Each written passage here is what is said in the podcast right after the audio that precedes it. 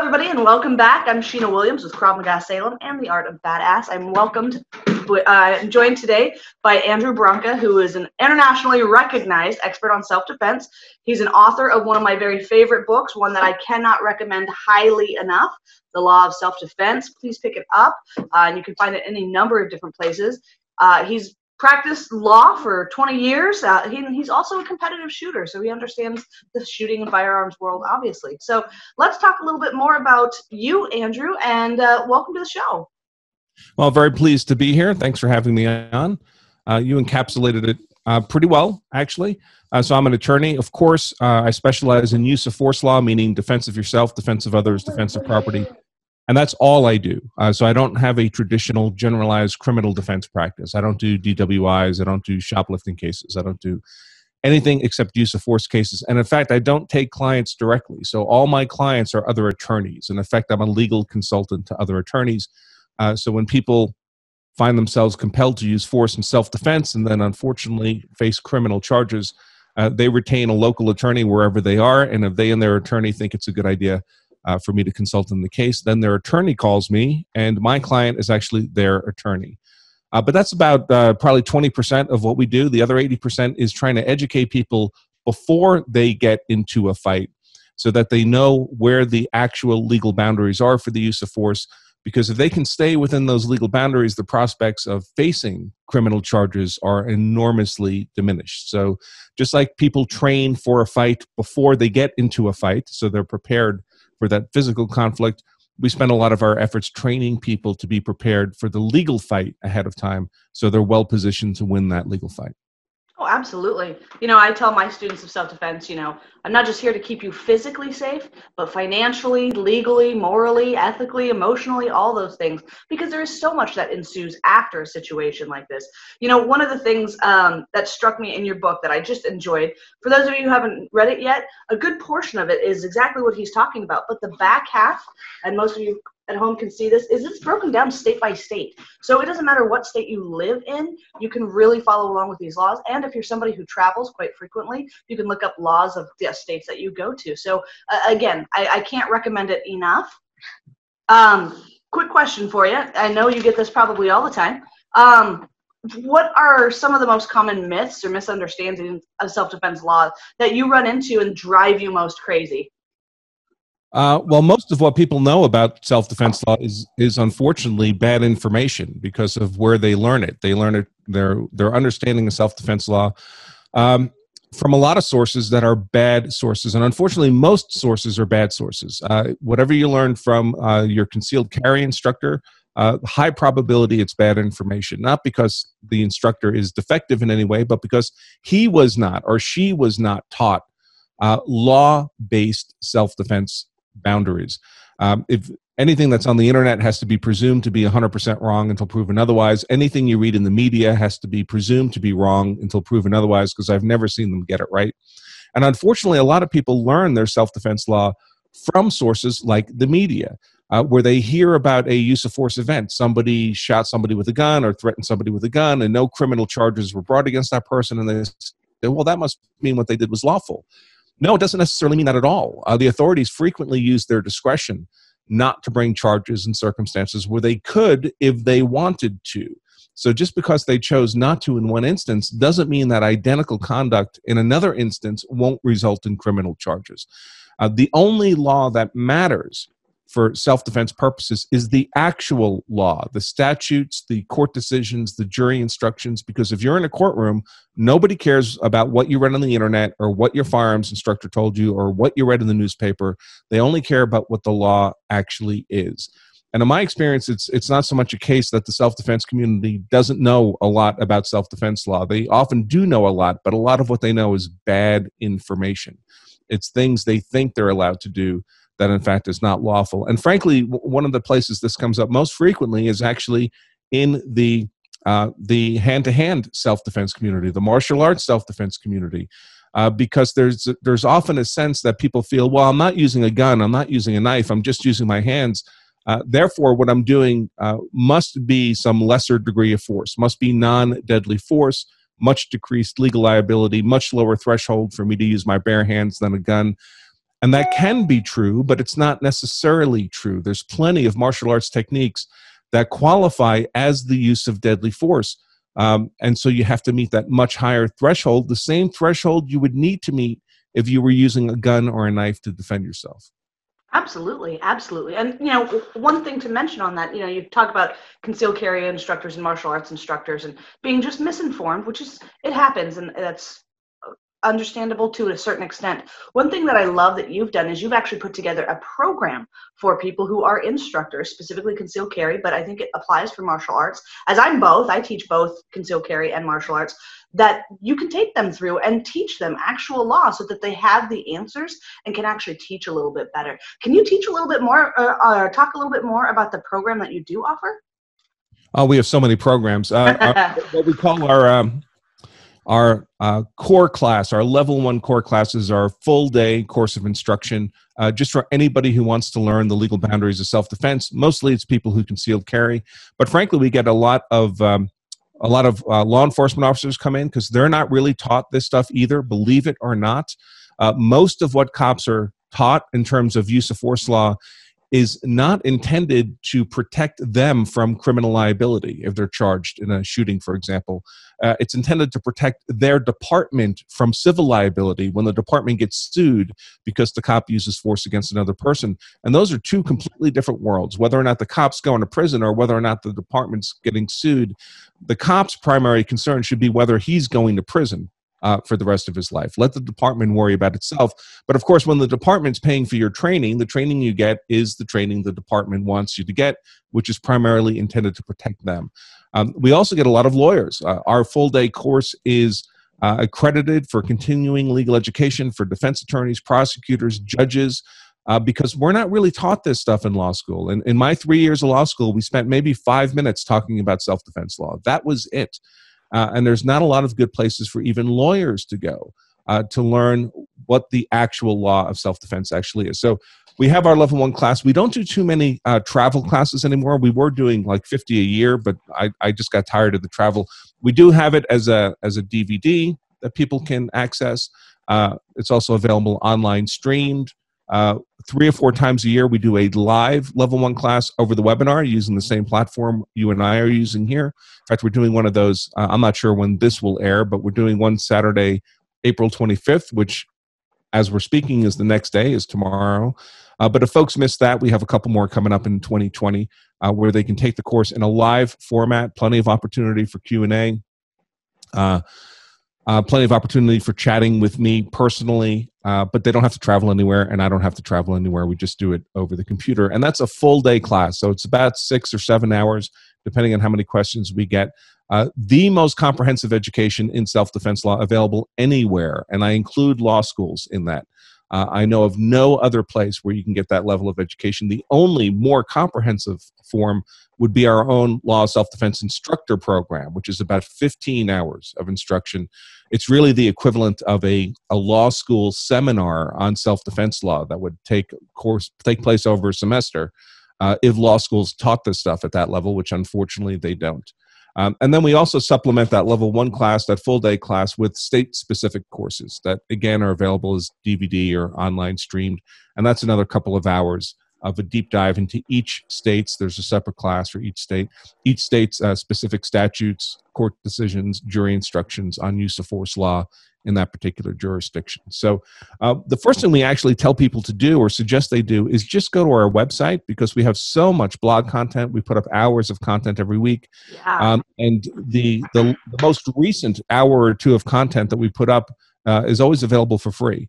Um, so people can see what we do, see how we approach the subject, get some exposure to what uh, we communicate, what we teach without having to spend a penny.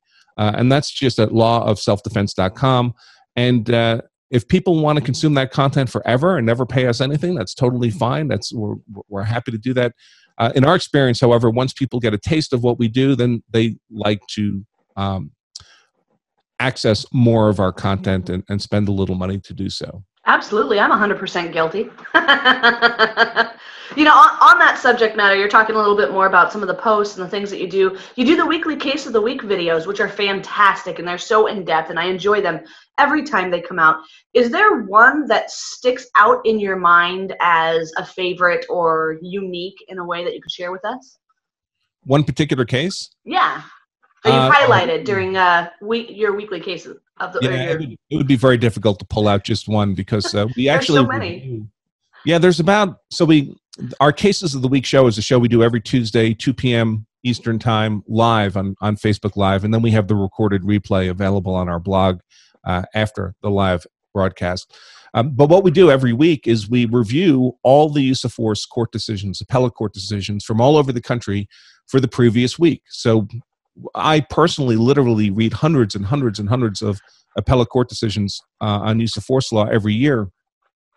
But every week we review the 50 or 60 is a typical number that come out every week, and we choose the three or four or five that I think are most interesting, most educational, most informative. And we take those 20 or 30 pages of legalese because let's face it, court decisions are written by lawyers for lawyers, right? So they're often thick with legalese, very difficult to understand if you're not a legal professional.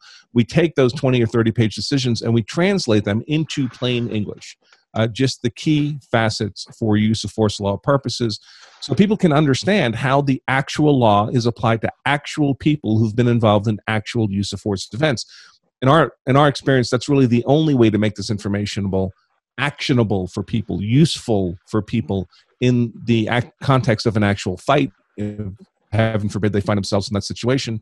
Um, but because we were every week we're selecting the three or four cases out of 60 or 70 that are most interesting they're really all interesting all the ones we cover are interesting uh, the boring ones we leave out so it'd be very difficult to uh, exclude them but those cases of the week shows are on our blog and we leave them up for at least an entire week uh, sometimes two weeks. So people can always just go to our blog, lawselfdefense.com, find the most recent one or two of those cases of the week shows, and just dive in and enjoy it and uh, not have to pay us a penny. It doesn't cost anything. They really are so fantastic and in depth. And you know, one of my favorite things that that I found, especially reading your book and listening to some of those, is that you are really truthfully able to break it down and uh, make it understandable and why it's understandable. And uh, it's so greatly appreciated. Um, you know, one thing that you do a lot um, is there's a lots of posts that you put out, whether it's through your personal page, whether it's through uh, the Law of Self Defense page. Uh, you did post a Facebook post the other day uh, talking about not subjecting yourself to the legal system because it's flawed, right? It's it's created by humans who are just flawed in general. Uh, and it wasn't it wasn't really so much a dig on the, the legal system. It's just that there are so many mitigating factors and different things that can come up. Even if you're 100% innocent all the way through you're still at risk of being found guilty or charged with something. And i think the way that you worded that post was so clear and eloquently put. Uh, I, I, was even reading through some of the comments where people were like, "Yeah, I'm law enforcement of X amount of years, and this is the most clear I've ever seen anybody post it." And I think that just really speaks to your in-depth knowledge, truthfully. Well, I appreciate that. That's very kind of you. Yeah, unfortunately, there's a. Uh, I don't know if it's because of people, most people, uh, fortunately, are not criminals, so they don't get involved in the criminal justice system, and they learn about the criminal justice system mostly from TV and movies and they'd like to think that it's some kind of a perfect algorithm or machine where you put facts and evidence in one end and you crank a handle and you get perfect justice out the other end. But of course, the criminal justice system is is just people. It's just human beings, and it has all the weaknesses and biases and sins and failings of all human beings. Um, so it's not it's far from being a perfect machine. It's a very imperfect machine. Now I, I, happen to believe the American system of criminal justice is the best ever invented, but it's still an incredibly noisy machine with poorly filed gears and um, steam leaking out and mistakes happen and poor judgment is exercised.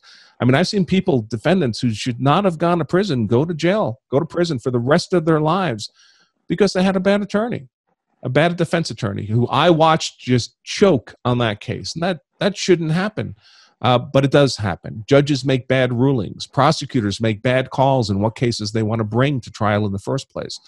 And we we tell every client whose case I consult on that look, you could be the most innocent client we've ever had in my office, but if we put you in front of a jury, there's a 10% chance you're getting convicted because that's just the, the the tolerances within the machine. That's the noise within the machine. And people need to understand this. You could do you could do everything right and still end up getting convicted and going to prison for much of the rest of your life. That can happen. Innocent people do sometimes go to prison. So people need to really think carefully to themselves about under what circumstances are they prepared to subject themselves to that risk.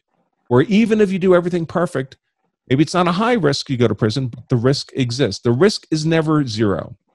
Uh, I tell people this all the time. The moment you go hands on in that fight, you've just incurred two risks you were not incurring a moment before. Um, a greater than zero risk that you're going to die in the fight. I don't care how good you are with your hands or a knife or a gun. There's no guarantee you win the fight. You could lose that fight. Now, we get training and we learn martial arts and we learn how to shoot guns so we can reduce that risk as close to zero as possible, but it's never zero.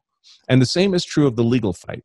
Uh, all the training we do at Law Self Defense, all the free content that we put out to people to educate them on where the legal boundaries really are, we can help people get those legal risks really close to zero.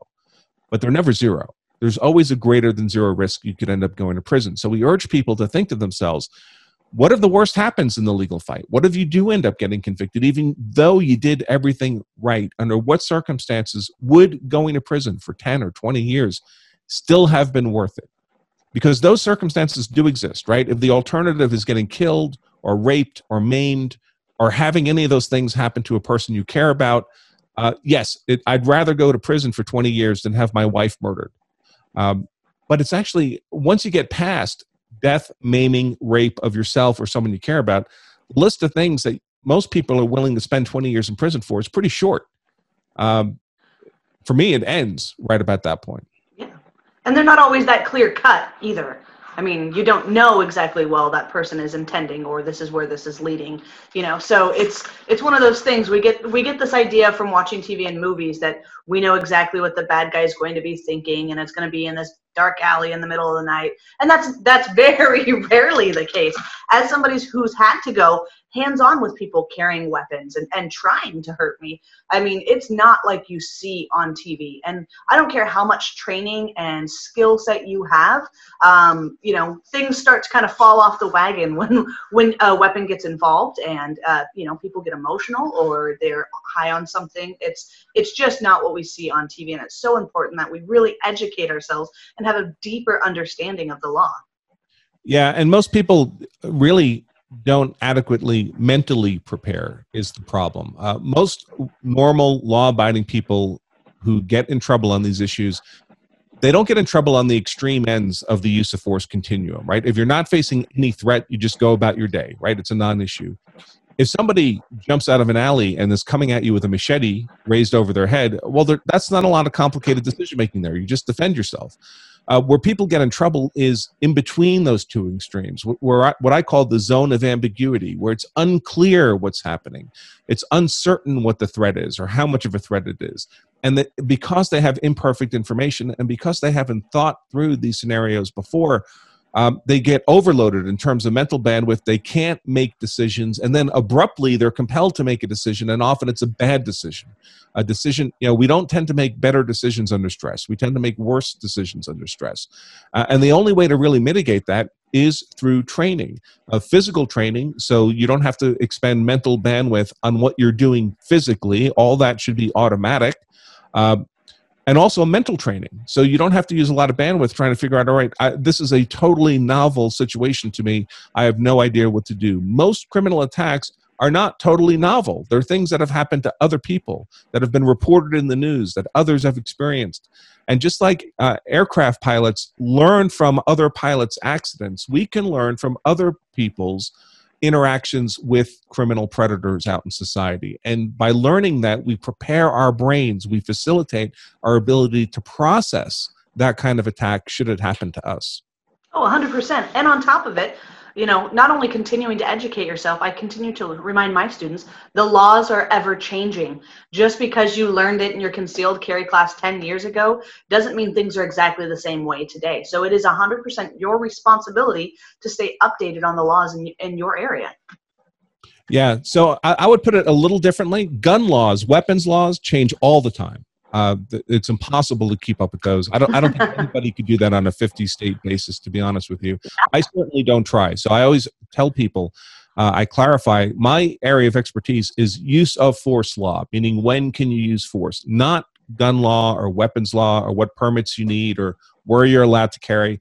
I know that stuff about as much as I need to know it as a person who carries a gun every day for personal protection. So I know what I need to know about gun law for me, but I would not claim any particular degree of expertise there. Gun law changes all the time, weapons law changes all the time, self defense law changes only rarely. Uh, it's pretty steady, and in fact, it's about 80% the same across the 50 states. So it's and the reason for that is use of force law, self defense law is very, very old law. It's as old as human beings have existed. Uh, because human beings have always had to defend themselves from from other human beings. Uh, so our American foundations for self-defense law go back all the way to ancient greek and roman times and more recently to old english common law before we were even a united states of america. So the good news is that self-defense law in america is pretty stable. In fact it's not really all that complicated. In fact let me mention this. We have a, uh, an infographic that we make available to people. Uh, we call it the five elements of self-defense law infographic. It's free. People can download it at lawselfdefense.com slash elements. And these five elements are the five components of any self defense claim under American law. I don't care what state you live in, they all use the same five element framework. They all have their own statutes and jury instructions and court decisions, but that underlying conceptual framework is the same. The good news is there's not 500 elements that you need to keep in mind. There's not 50. There's only five. Sometimes not even five, because sometimes one or more of those five elements can be legally waived or doesn't apply in a particular circumstance. But the most you need to worry about is five. So the framework is relatively simple. Um, where people get in trouble is it's like if you take any kind of self-defense training like if you take a, a, gun class for a weekend right? So two days you're shooting a gun you go through 500 rounds 1000 rounds whatever. At the end of that second day you're pretty good with that gun. But if you don't touch that gun again for a month or six months or a year those skills disappear. They vaporize. Um, the same is true in the ability to have your understanding of the law actionable for you in a crisis if you've taken a class, one of our classes, Law of Self Defense Level 1 class, at the end of that class, you will know more about self defense law than most attorneys you will run into, for sure. Uh, but if that's your only exposure, if you never think about these issues again for a month or six months or a year, that knowledge is gone, or at least it's so rusted that it's not actionable for you in a crisis. So, one of the biggest things we try to do is not just expose people to kind of that foundational learning in our level one class, but continued exposure to the law in small doses over long periods of time so that the information remains fresh in their minds.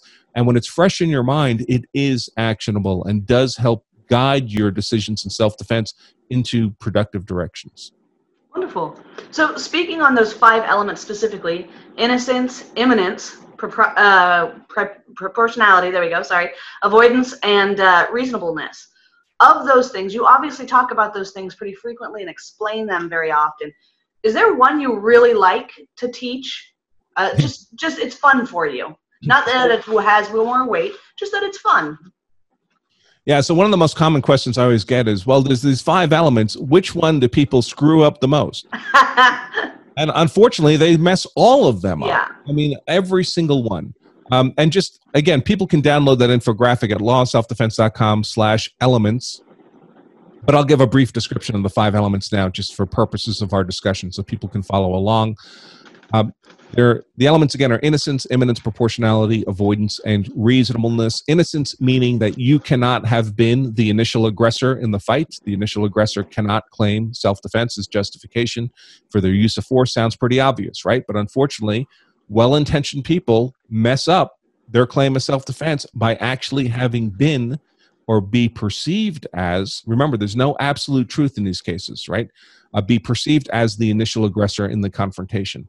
Uh, imminence has to do with the requirement that the threat you're defending yourself against is either actually occurring or immediately about to occur. It can't be some past threat that's over. It can't be some future speculative threat that might or might not ever happen. It has to be something that must be defended against right now. Uh, proportionality has to do with the degree of force involved. Is it a non deadly force confrontation or a deadly force confrontation? If you're only being threatened with non deadly force, then going to the gun, going to deadly force, is not a lawful response. So you have to make, make sure your defensive force is proportional to the threat you're facing. Uh, avoidance has to do with whether or not your jurisdiction imposes or strongly encourages that you take advantage of a safe avenue of retreat before you're privileged to use force in self defense. There's about 14 states that impose that kind of legal duty to retreat before you can defend yourself.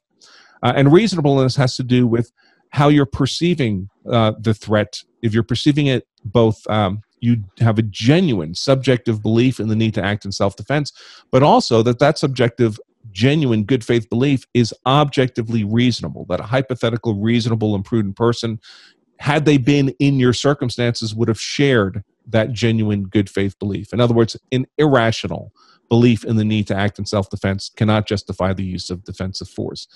So I just gave all those five elements in a nutshell, right? Just a couple of minutes. That's almost the entirety of the law of self defense right there where so the law itself is not that complicated. What is complicated is the real world.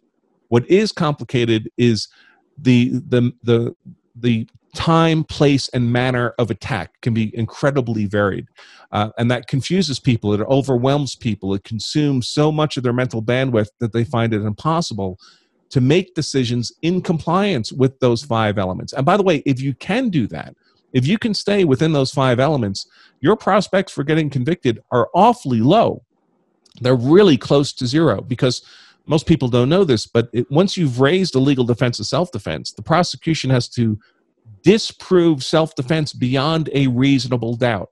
That's really hard for them to do unless you give them the means to do that, unless you violate one of those five elements. If you do that, then it's an easy conviction. But if you don't do that, it's a hard conviction. And if it's a hard conviction, the prospects of the prosecutor making the effort are pretty down darn low. Absolutely, and I think that all goes back to kind of your tagline as well. Just uh, you know, is carry a gun so you're hard to kill, know the law so you're hard to convict. Right? right? I mean, it it all comes back down to protecting you. You know, I uh, watched you this past week um, do a podcast with Warrior Poet, and you guys kind of got into a great discussion about kind of what it's like for things like jury selection and you know how that kind of all comes into play. And one of the things that you highlighted that i thought was fantastic was how many people get out of jury duty. So who's left right? Who's left to be on your jury? Correct. Uh, it's not going to be a peer in the way most of us think of peers. Someone yes. who has our life experience who has our training who has our expertise um, none of that applies. All, all, all we mean by a jury of your peers is someone who's you know in the pool of people who can be lawfully called for jury duty. Mostly they have a driver's license or some kind of you know government flag on living in the same jurisdiction or the relevant jurisdiction, and of course that could be a huge factor as well.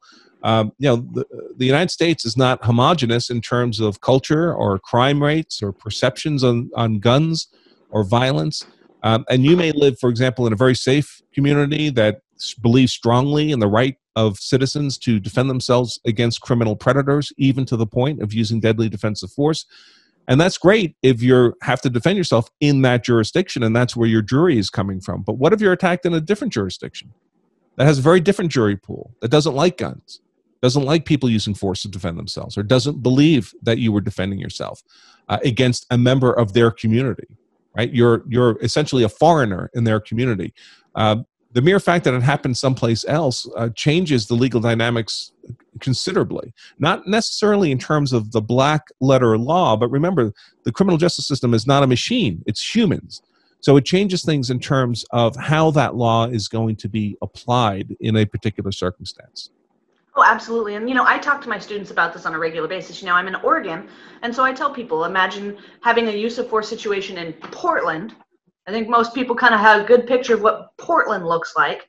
Yep. And then try anything on the east side of the mountains where it's very farmland, people are a lot more sparse you know you're going to be looked at very very differently. And you know i get and you've probably heard this ridiculous saying all the time right? I'd rather be tried by 12 than carried by 6 and every time i hear that i'm like you know there's probably a book you should read because uh, your information i think is a little skewed. Um, I don't I don't want to be tried or carried. Like if we can just avoid that in general, I, I would be really, really appreciative. And you know, on that topic, you do something better than I think most people do, and that is you really talk a lot about avoidance. Uh, in your own words, can you tell us why avoidance is just so important? Yeah, I mean, we've touched on it really, and it's just that um, the the criminal justice system is very unpredictable. So you could do everything right and still go to prison. If you instead have the option of safely avoiding, and it's always safely avoiding. I don't want people to increase their jeopardy, um, increase their risk. Uh, but if you can, with safety, avoid having to get into the physical confrontation, well, then your risk of dying in the fight is 0%, and your risk of going to prison is 0%. And that's the mission, folks. The mission is not uh, your pride or teaching someone else a lesson or being right. Being right is overrated, folks. The mission is to get home safely, get your loved ones home safely. And there's been plenty of times where I've been in a movie theater and somebody started an argument, even if it didn't involve me or a restaurant, something started going sideways. And I've just left because I don't want to be in that environment. It's not worth it to me. Um, even the even a modest risk that I might be engaged is enough to get me to go someplace else. Because folks, for for normal law abiding people, the best way to win a fight is to not be there is to be someplace else. If you're someplace else you can't get hurt you can't get killed and you can't be compelled to hurt or kill someone else and face the prospect of prison afterwards. Just don't be there. Stay in safe places. Uh, avoid unsafe places. It's like um, the the uh, old expression i mentioned in my book um, you know the three don'ts right? Don't hang out with stupid people. Don't go to stupid places. Don't do stupid things. If you can stick to those three rules you can avoid most of the tragedy life has to throw at you, um, especially when it comes to the use of force context. Excellent, absolutely, hundred percent. Now, a little off off topic here. What sparked you and inspired you to write your book? Oh, my ignorance, my own ignorance.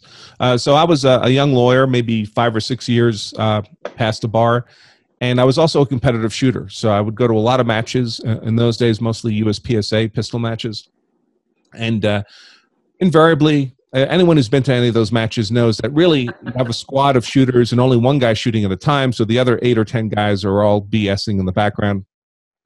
And topics would come up like self-defense scenarios. And people would say well that's not lawful or that is lawful. And then they'd say well andrew Branca over there he's a lawyer. He must know the answer. And they would ask me and i had no idea what was lawful or not. And i already had a concealed carry permit. So i was carrying a gun around and really didn't know what the laws were. So I thought, well, this is embarrassing. Uh, and as I say, they didn't really teach this to us in law school, maybe five minutes over a three year law school period. So I went and looked for resources on self defense law, and there really weren't any, not even for lawyers. I had to do primary legal research. I had to go dig up statutes, court decisions, jury instructions to learn self defense law just for my home state. And at the time, I was living in Massachusetts and but in the northeast the states are very small. So uh, you know you drive half an hour in any direction you're in a different state. So people would ask me well that's the law in massachusetts but what about vermont? Or what about new hampshire? Or what about rhode island? Or what about connecticut? And i said oh my god so i better look that stuff up too. And as i started looking into the laws of those other states i began to see this common pattern this common framework that self defense law was not wildly different from state to state. It was about 80% the same. And in fact, when you looked at it closely, you began to recognize this pattern of these five elements that innocence, imminence, proportionality, avoidance, and reasonableness was everywhere. And after I did the Northeast, I did all the other states until I had studied all 50 states and saw the pattern was indeed everywhere. And that's what induced me to write the book because even though I knew it, I can't talk to everybody out there, but I can write a book, get that book out there so people know what the law of self defense actually is in a plain English way.